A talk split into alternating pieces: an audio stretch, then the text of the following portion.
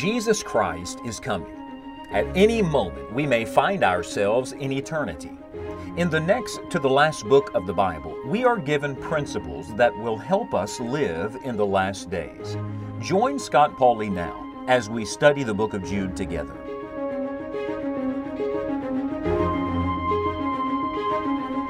Sometimes we get so distracted, frankly, and discouraged by what everybody else is doing around us that we forget what we're supposed to do.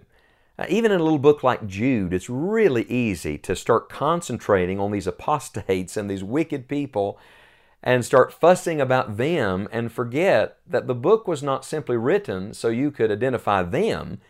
It was written so that you could become what God wants you to become. You see, the Lord always has a positive application of truth in the lives of His people.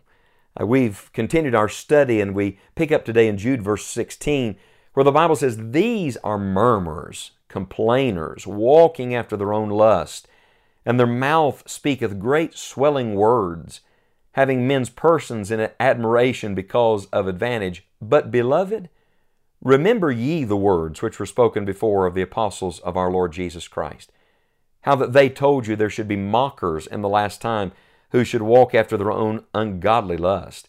These be they who separate themselves, sensual, having not the Spirit. But ye, beloved, building up yourselves on your most holy faith, praying in the Holy Ghost, keep yourselves in the love of God, looking for the mercy of our Lord Jesus Christ unto eternal life. Did you hear the operative phrase in verse 17? But beloved, remember ye. And in verse 20, but ye beloved. In other words, he says, I know all this is swirling around you. I know the news looks bleak.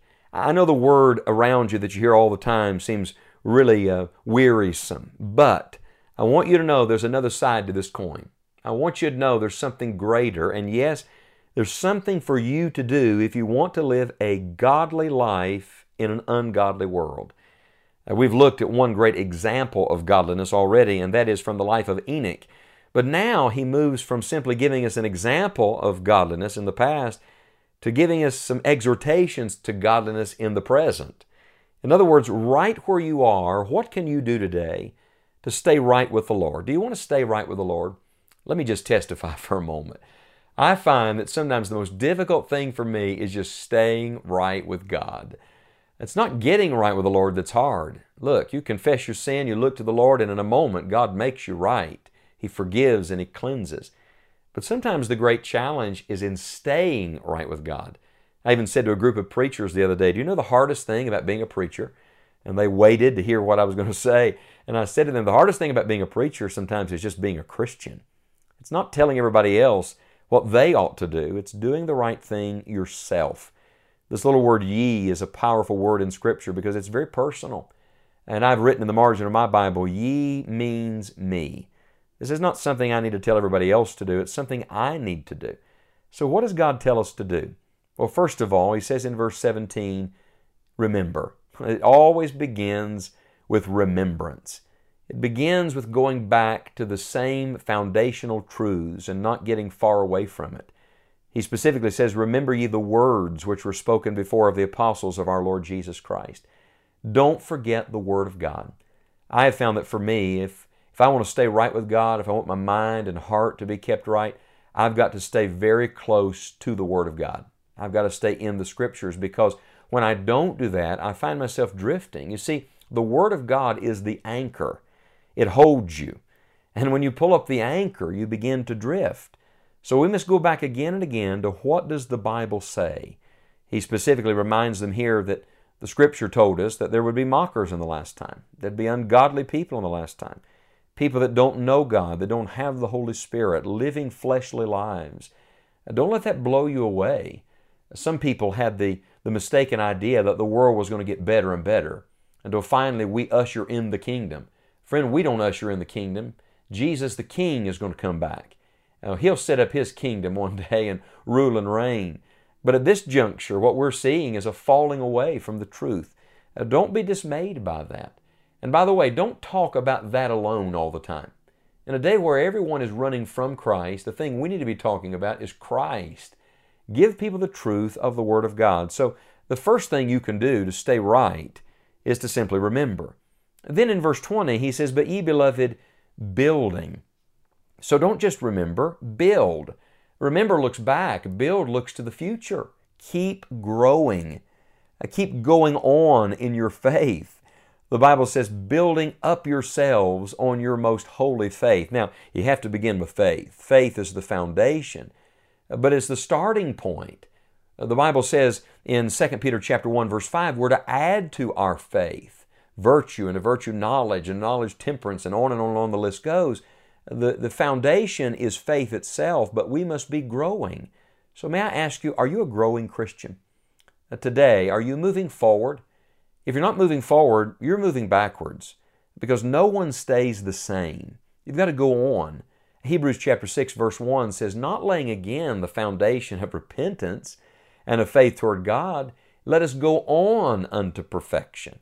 In other words, if all you do is rehash again and again your salvation and the fact, well, I'm saved, I'm on my way to heaven, you're missing the point because God didn't just save you from something, He saved you for something. He wants you to know Him so you can grow in the grace and knowledge of Jesus Christ. Now, the very word building is an action word. It's a word that implies we have something to do here.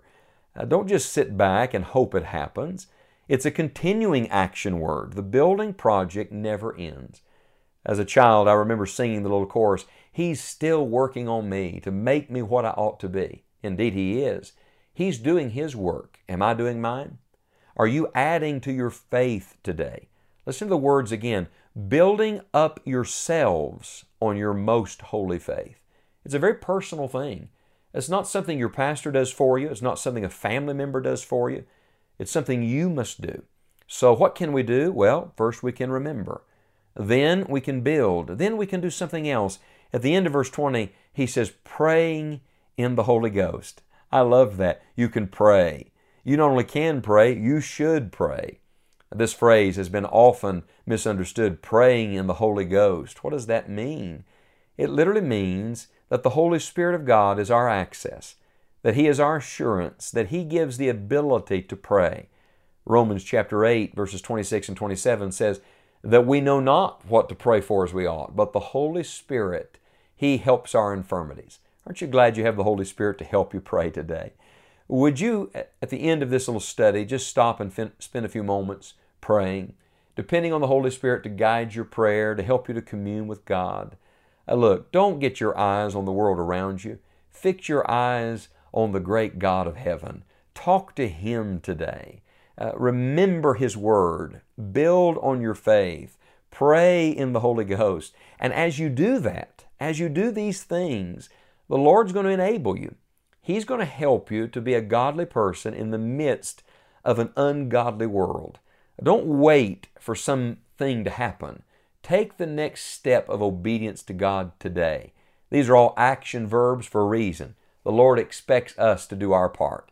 Being confident of this very thing, that He who began a good work in you, He will perform it to the day of Jesus Christ. You can be sure the Lord will do His part.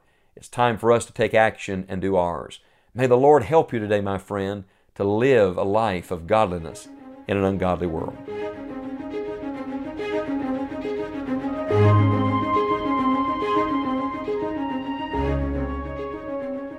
On the edge of eternity, what matters most is knowing Christ and living for Him. For more information and additional Bible studies, visit us online at scottpauley.org. Thank you for enjoying the journey with us as we travel through the Word of God.